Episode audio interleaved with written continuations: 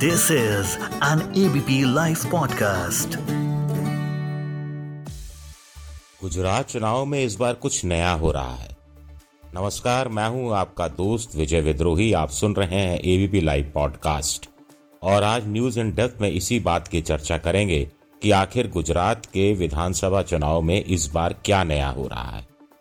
नई बात यह है कि अरविंद केजरीवाल चुनाव मैदान में है। पहली बार कोई वास्तव में एक सीरियस थर्ड पार्टी चुनाव मैदान में आई है। लेकिन ये नया नहीं है।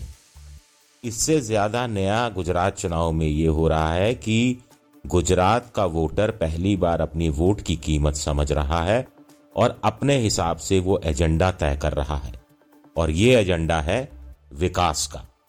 अब तक क्या होता रहा गुजरात में? आरोप लगते रहे, प्रत्यारोप लगते रहे बीजेपी अपने हिसाब से एजेंडा तय करती रही, कांग्रेस उसके आगे पीछे भागती रही, या कभी कांग्रेस एजेंडा तय करती रही और बीजेपी उसके आगे पीछे भागती रही।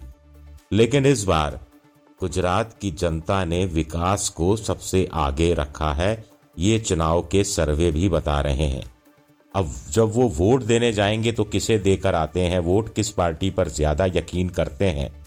ये कहना आज की तारीख में मुश्किल है, लेकिन मोटे तौर पर विकास के नाम पर वोट डलेगा।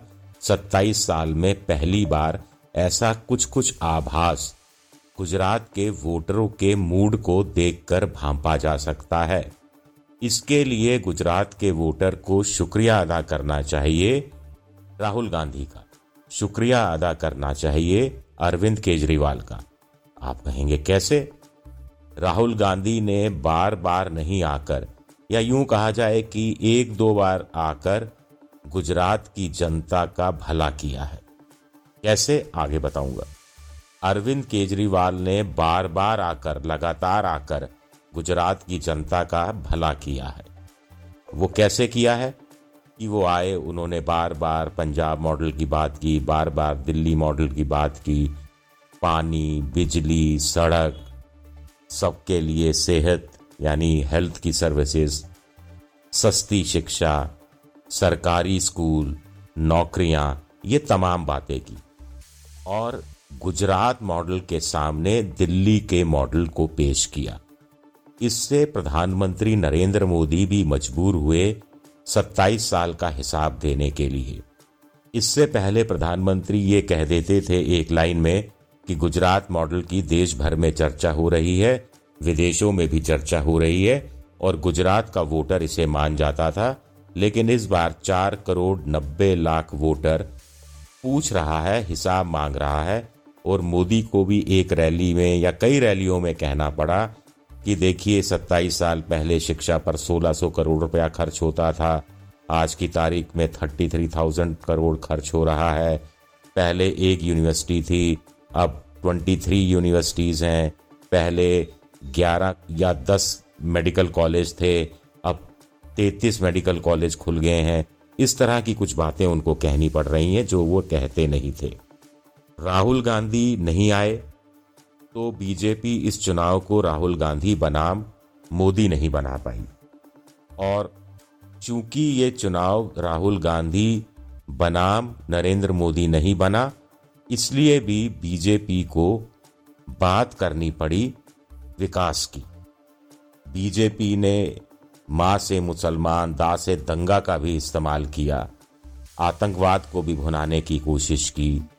यूनिफॉर्म सिविल कोड के बहाने हिंदुत्व को जगाने की भी कोशिश की। लेकिन कोई कार्ड उस रूप में चलता हुआ आज की तारीख में दिखाई नहीं दे रहा। कुछ लोगों ने सवाल उठाना शुरू किया है कि गुजरात का गौरव, गुजरात की अस्मिता गुजराती अस्मिता, क्या केवल एक आदमी या दो आदमियों तक सीमित है, या चार करोड़ नब्बे लाख वोटर, या कुल मिलाकर सात करोड़ के आसपास की आबादी को भी ये मुफीद साबित होनी चाहिए? लोग ये कह रहे हैं पहली बार कि हम प्रधानमंत्री नरेंद्र मोदी का सम्मान करते हैं, हम उनको गुजरात का गौरव मानते हैं, हम उनको और आगे बढ़ते देखना चाहते हैं लेकिन इसके साथ साथ पहली बार गुजरात का वोटर ये भी कह रहा है कि, हजूर माए बाप, सड़कों की हालत खराब है, महँगाई है, बेरोजगारी है और इसके साथ साथ प्राइमरी हेल्थ सेंटर गाँव में नहीं है, बहुत से गाँव में पांचवी तक का स्कूल है, उसके बाद बच्चों को आगे पढ़ने के लिए कई किलोमीटर पैदल चलकर जाना पड़ता है। बहुत से लोग कह रहे हैं कि, प्रधानमंत्री आवास योजना के तहत हमने भी घर के लिए अप्लाई किया, लेकिन सरपंच ने अपने आसपास के घिरे चाटुकार लोगों को और भ्रष्ट लोगों को घर दे दिया, हमें घर नहीं मिला। तो लोग पहली बार ये गुहार भी लगा रहे हैं। ऐसा पहले कभी नहीं हुआ। कम से कम होता था तो खुलकर सामने नहीं आता था, इस बार खुलकर सामने भी आ रहा है। ये गुजरात के चुनाव के संदर्भ में देखा जाए तो बिल्कुल नई बात है। अब नई बात है तो इसका मतलब क्या निकाला जाए कि गुजरात को कुछ नया सरकार भी मिलेगी? ये देखना बहुत दिलचस्प रहेगा कि वोटर विकास के नाम पर वोटर महँगाई बेरोजगारी के खिलाफ वोट देगा तो बीजेपी मुश्किल में फंस जाएगी। लेकिन अगर वोटर बूथ पर जाकर वही फिर हिंदू मुसलमान सोचने लगा, वही बीजेपी 27 साल का शासन 2024 में केंद्र में सरकार आना मोदी की तीसरी बार, ये सब सोचने लगा तो फिर बीजेपी एक बार फिर सत्ता में आ सकती है, ऐसा मोटे तौर पर लोगों का मानना है। बहुत कुछ वैसे आम आदमी पार्टी पर भी निर्भर करेगा।